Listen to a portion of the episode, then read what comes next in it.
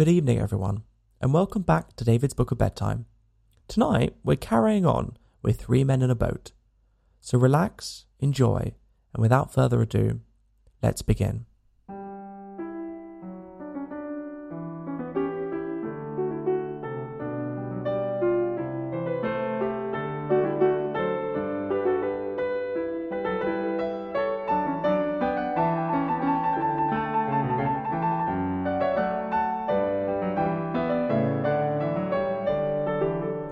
Chapter 2 Plans discussed, pleasures of camping out on fine nights, ditto wet nights, compromise decided on, Montmorency first impressions of, fears lest he is too good for this world, fears subsequently dismissed as groundless, meeting adjourns.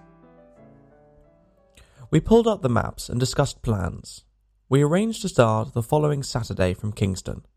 Harris and I would go down in the morning and take the boat up to Chertsey, and George, who would not be able to get away from the city till the afternoon, George goes to sleep at a bank from ten to four each day, except Saturdays, when they wake him up and put him outside at two, would meet us there.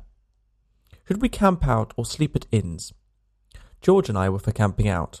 We said it would be so wild and free, so patriarchal like.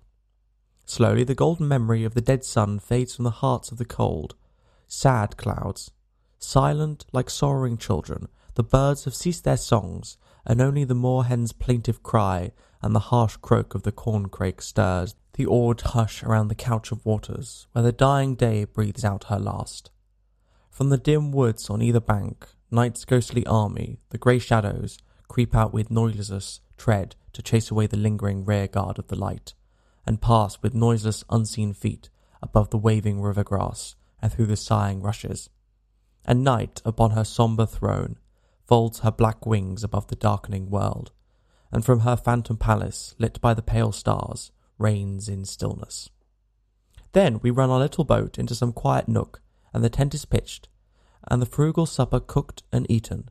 Then the big pipes are filled and lighted, and the pleasant chat goes round in musical undertone, while, in the pauses of our talk, the river playing round the boat prattles strange old tales and secrets, sings low the old child's song that it has sung so many thousand years, will sing so many thousand years to come before its voice grows harsh and old.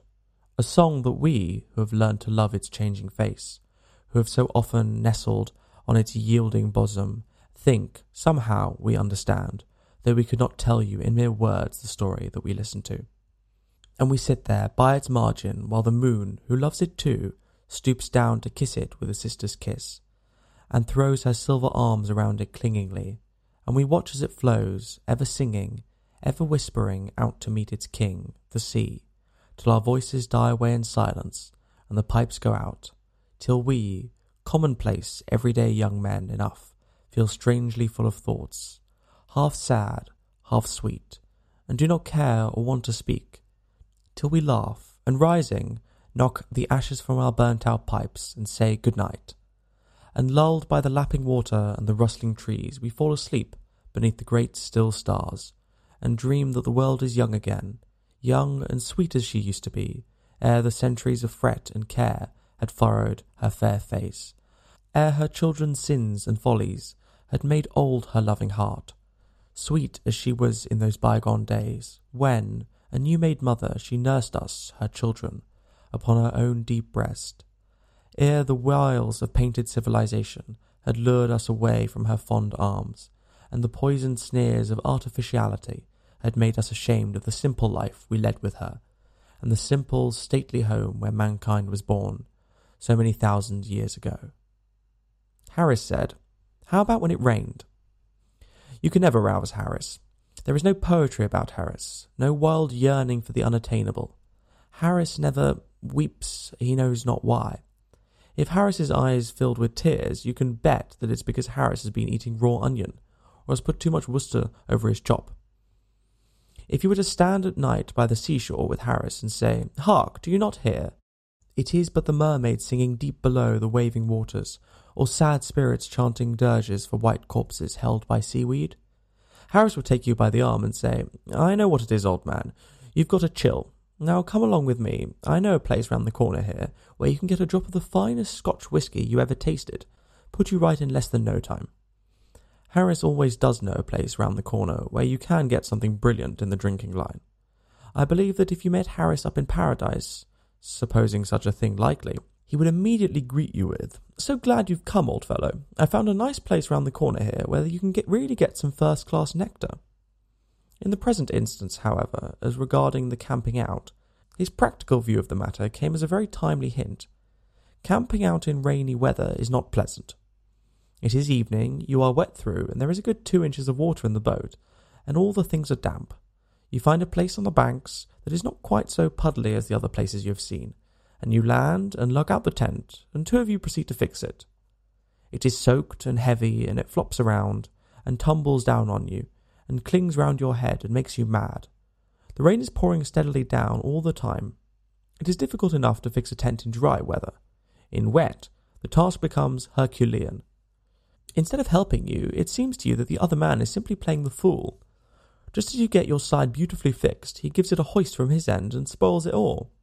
Here, what are you up to? he calls out. What are you up to? he retorts. Let go, can't you? Don't pull it. You got it all wrong, you stupid ass, you shout. No, I haven't, he yells back. Let go your side. I tell you, you've got it all wrong, you roar, wishing that you could get at him, and you give your ropes a lug that pulls all his pegs out. Oh, the bally idiot, you hear him mutter to himself, and then comes a savage haul, and away goes your side. You lay down the mallet and start to go round and tell him what you think about the whole business, and at the same time he starts round in the same direction to come and explain his views to you, and you follow each other round and round, swearing at one another until the tent tumbles down in a heap, and leaves you looking at each other across its ruins, when you both indignantly exclaim in the same breath, There you are, what did I tell you? Meanwhile, the third man, who has been bailing out the boat, and who has spilled the water down his sleeve, and has been cursing to himself steadily for the last ten minutes, want to know what the thundering blazes you're playing at, and why the Blarm tent isn't up yet. At last, somehow or other, it does get up, and you land the things, it is hopeless attempting to make a wood fire, so you light the methylated spirit stove and crowd round it. Rainwater is the chief article of diet at supper. The bread is two thirds rainwater, the beefsteak pie is exceedingly rich in it, and the jam and the butter and the salt and the coffee have all combined with it to make soup. After supper, you find your tobacco is damp and you cannot smoke.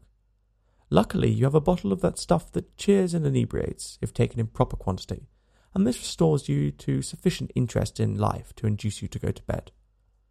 There you dream that an elephant has suddenly sat on your chest, and that the volcano has exploded and thrown you down to the bottom of the sea, the elephant still sleeping peacefully on your bosom. You wake up and grasp the idea that something terrible really has happened. Your first impression is that the end of the world has come, and that you think that this cannot be, and that it's thieves and murderers, or else fire, and this opinion you express in the usual method. No help comes, however, and all you know is that thousands of people are kicking you and you're being smothered. Somebody else seems in trouble too. You can hear his faint cries coming from underneath your bed. Determining at all events to sell your life dearly, you struggle frantically, hitting out right and left with arms and legs, and yelling lustily the while. And at last something gives way, and you find your head in the fresh air, two feet off, you dimly observe a half dressed ruffian waiting to kill you, and you're preparing for a life and death struggle with him when it begins to dawn upon you that it's Jim. Oh, it's you, is it? he says, recognizing you at the same moment. Yes, you answer, rubbing your eyes. What's happened? Barley's tent blown down, I think, he said. Where's Bill? Then you both raise up your voices and shout for Bill, and the ground beneath you heaves and rocks, and the muffled voice that you heard before replies from out the ruin. Get off my head, can't you? And Bill struggles out, a muddy, trampled wreck, and in an unnecessarily aggressive mood. He begins under the evident belief that the whole thing has been done on purpose. In the morning, you are all three speechless, owing to have caught severe colds in the night. You also feel very quarrelsome, and you swear at each other in hoarse whispers during the whole of breakfast time. We therefore decided that we sleep out on fine nights and hotel it, and in it, and pub it, like respectable folk when it was wet or when we felt inclined for a change. Montmorency hailed this compromise with much approval. He does not revel in romantic solitude. Give him something noisy, as if a trifle low, so much the jollier. To look at Montmorency, you would imagine that he was an angel sent upon the earth, for some reason withheld from mankind, in the shape of a small fox terrier. There is a sort of, oh, what a wicked world this is, and how I wish I could do something about it to make it a better and nobler expression about Montmorency, that has been known to bring tears into the eyes of pious old ladies and gentlemen. When he first came to live at my expense, I never thought I should be able to get him to stop long. I used to sit down and look at him as he sat on the rug, and looked up at me and think, oh, that dog will never live. He'll be snatched up to the bright skies in a chariot. That is what will happen to him. But when I had paid for about a dozen chickens that he had killed, and had dragged him, growling and kicking, by the scruff of his neck, out of a hundred and fourteen street fights, and had a dead cat brought round for my inspection by an irate female who called me a murderer, and had been summoned by the man next door, but one for having a ferocious dog at large, that had kept him pinned up to his own tool shed, afraid to venture his nose outside the door for over two hours on a cold night, and had learned that the gardener, unknown to myself, had won thirty shillings by backing him to kill rats against time. Then I began to think that maybe they'd let him remain on earth for a bit longer after all. To hang about a stable and collect a gang of the most disreputable dogs to be found in town, and lead them to a march round the slums to fight other disreputable dogs, is Montmorency's idea of life, and so, as I before observed, he gave to the suggestion of inns and pubs and hotels his most emphatic approbation. Having thus settled the sleeping arrangement to the satisfaction of all four of us, the only thing left to discuss was what we should take with us.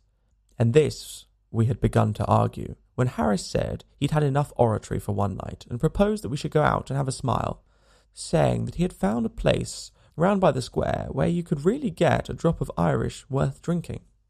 George said he felt thirsty. I never knew George when he didn't. And as I had a presentiment that a little whisky warm with a slice of lemon, would do my complaint good. The debate was, by common assent, adjourned to the following night, and the assembly put on its hats and went out. Well, there we go. That was chapter 2 of Three Men in a Boat. Thank you all so much for listening. If you enjoyed this episode, consider sharing with a friend, or even leaving a review on Apple Podcasts. But for now, have a wonderful evening, get some very well deserved rest, and see you tomorrow for the continuation of our story.